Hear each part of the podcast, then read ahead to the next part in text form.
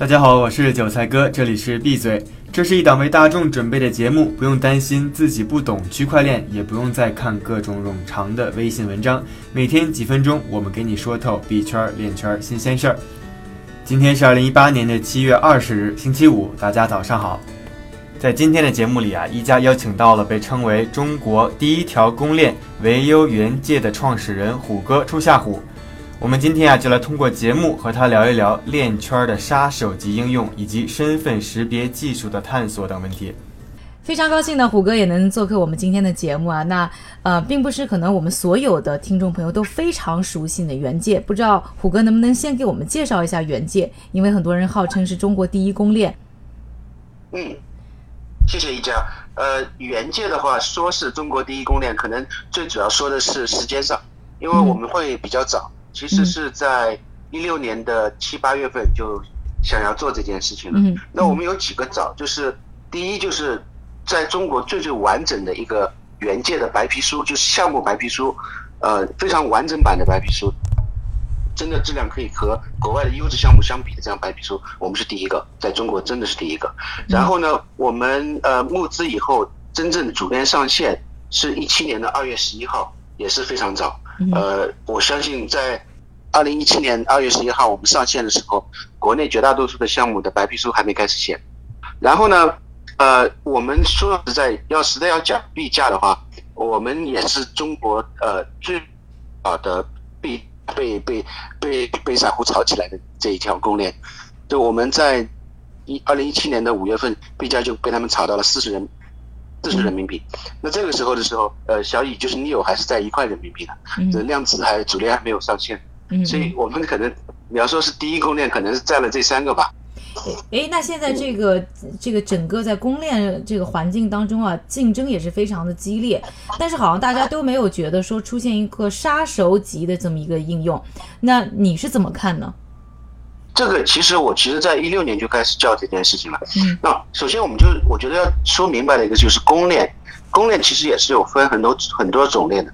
一个叫基础公链，基础公链其实就是只是做呃怎么说呢？我们叫底层的技术的，也就是说它没有任何应用的，它只是做这做做底层技术。那举个最简单的例子，就是如果你打开电视的话，你会看到很多这种呃汽车的广告啊，很漂亮的。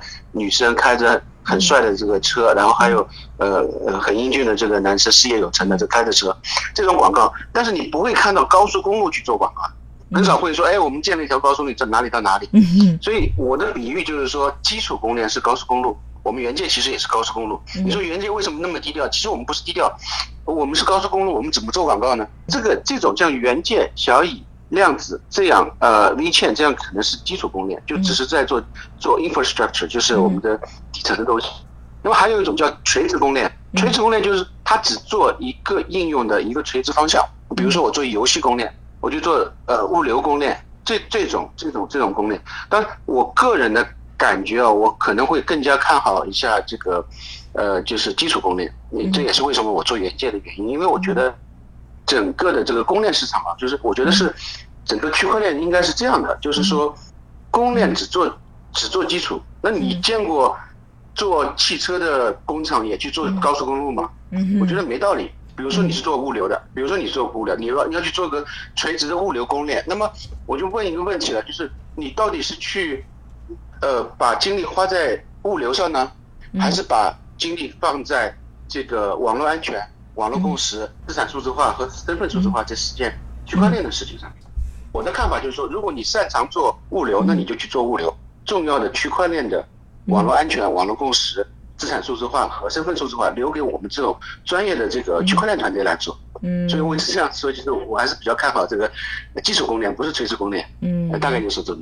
那说到这个基础公链啊，这个元件和其他一些基础公链的这个最大的区别在哪里？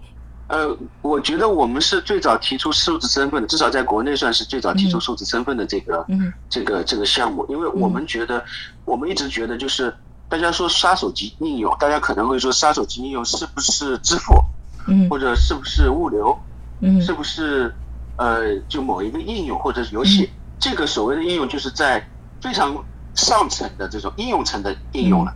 但其实杀手级的应用，其实我们讲的杀手级的应用。还是应该是在底层的，就就就底层的这个 infrastructure layer 的应用，就像互联网的杀手级应用，现在大家都已经知道，互联网杀手级应用是支付，对吧？那其实说支付其实还是比较底层的，嗯。支付是给应用提供服务的，嗯。对吧？那么，所以我认为就是区块链的呃杀手级应用也是在比较底层的。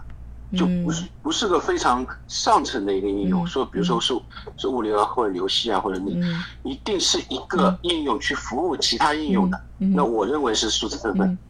呃，就所以你刚刚才说到嘛，就物流也好，对，呃，那个叫什么模式也好，它都要用到数字身份。对，那没有数字身份的这个区块链应用，其实感觉有点呃根基不太牢靠。嗯，哎，这这这这个感觉。嗯，所以我说就是原界跟其他的有什么？最大的区别就是我们牢牢的抓住这个数字身份这个，嗯，那最近呢，你会发觉我底气比较足，底气比较足的是因为我们去年呃不是，就是我们上个月六月份的时候，呃，把我们的数字身份，嗯，上线了，嗯，所以说我们是中国第一条公链，或者说甚至说世界上，嗯，唯一的一条公链，既有数字资产又有数字身份的呃一条公链。那最做最最简单的呃打比方啊，这。当然不太确切，但是最简单给你们个感性的认识就是，当你给我转原件币商的时候，你再不用记住我的那段地址的密呃地址了，长长的那个什么呃一打头的那种比特币，你直接就转给我的英文名字叫 Eric Gu 就可以了。嗯，这我的数字身份，对吧？就你想想看，我如果哪一天给您转转钱的话，我直接。打给比亚卡城，那多方便啊！嗯，对，对吧？对，现在一长串的一个地址，对，很对，很头疼。嗯，哎，对对对，嗯，那个我还看到一些好的消息，就说最近元件呢和一家航空公司有合作，那准备把他们啊这个航空的积分也放到区块链上。那能不能说一下这方面的合作？另外的话，除了积分方面，未来我们和航空领域在区块链的合作上面还可能有一些什么想象的空间吗？呃，谢谢你问这个问题啊，发觉您应该是研究了一下我们的一些打法。那其实就是我们在跟各大各种团队在做全方面、全方位的合作。它公司是一个应用方面的合作，我们其实还有底层供链的合作，待会再说。就跟航空公司的合作的几个最基础的，其实最最直白的一个想法，就是因为我们数字身份，所以我们希望原件成为全球。就是在全球数字身份最多的，就是用户量最多的公链。那怎么样做呢？那当然是做找这些用户量最多的一些应用了。那谁的用户量最多呢？我觉得航空公司挺多的呀。嗯哼，这总是百万级的用户要些飞机吧？那好，那么现在就是他们有百万级的用户，呃，每天会去飞这个啊，就是台湾的这个台湾的这个远东航空啊，他们会去飞这个就呃呃台北到澎湖啊，台北到金门。甚至小三通这这种线，那么这家航空公司呢，还有酒店业务、饭店业务，啊，还有就是澎湖列岛上面的这些这些呃度假区的业务。那这些积分全部打通，他们其实意识到区块链可以帮到他们更多。那么也就是说，有个很好玩的一个点，就是说，当你买机票的时候，一个靠窗的三十二 A 和一个走道的三十四 D，这两个座位其实价格应该不一样吧。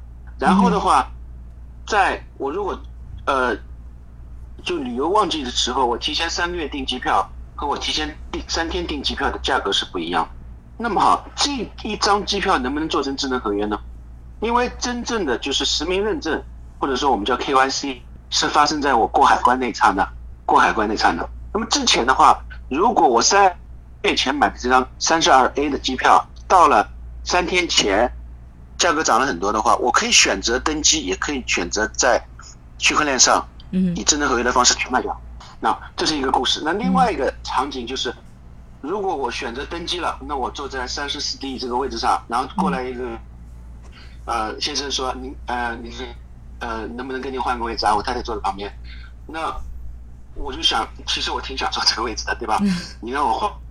当然，我是成人之母，我我愿意换给你，但是我心里还是有点不甘心。嗯，那他如果过来说，您看我跟你换个位置，我给你十个币，嗯，那就不一样了，就是，就是我们这些好事可能是，呃，为了比较心里开心，对吧？那有一些东西是可以量化的。嗯嗯。啊，就很好玩，就很好玩。然后呢，另外一个点也就是，其实刚才也衍生了，不光是机票的问题，嗯。你比如说住酒店的，嗯哼，酒店的呃三房间和五幺二房间为什么是一样价格呢？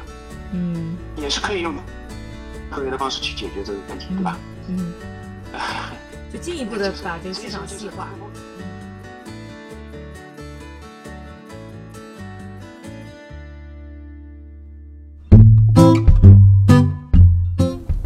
感谢一家。想要收听完整内容，请关注微信公众号“创业美国”，输入关键字“虎哥”就可以看到完整的对话内容了。下面的时间还是由我韭菜哥为大家播送一组链圈和币圈的快讯。首先，就在比特币暴涨之际，美国国会频繁地举行了三场听证会，议题设置覆盖了加密安全、监督与属性认定等方面，无不暗示着建立加密货币全球影响体系的野心。第二，德国区块链融资平台 Newfund 将联合马耳他证券交易所与币安共同创建去中心化全球证券交易所，这也将成为全球第一个端对端的安全代币发行平台。第三，据网络安全公司 Marabet 报道，伴随着虚拟货币在上半年持续的价格走低，近几个月非法挖矿攻击行为出现显著下降。第四，新加坡电子政府服务提供商晋升逻辑宣布将推出 GETS，一个专注于跨境贸易的区块链平台。目标啊是在去中心化的平台上提高港口、航运公司和客户等方的供应链效率和透明度。第五，联合国也成立了一个数字小组，专门研究区块链技术，而马云和比尔盖茨都将担任小组的共同主席。第六，日本金融厅以区块链为基础的 FinTech 第一号验证试验圆满结束了。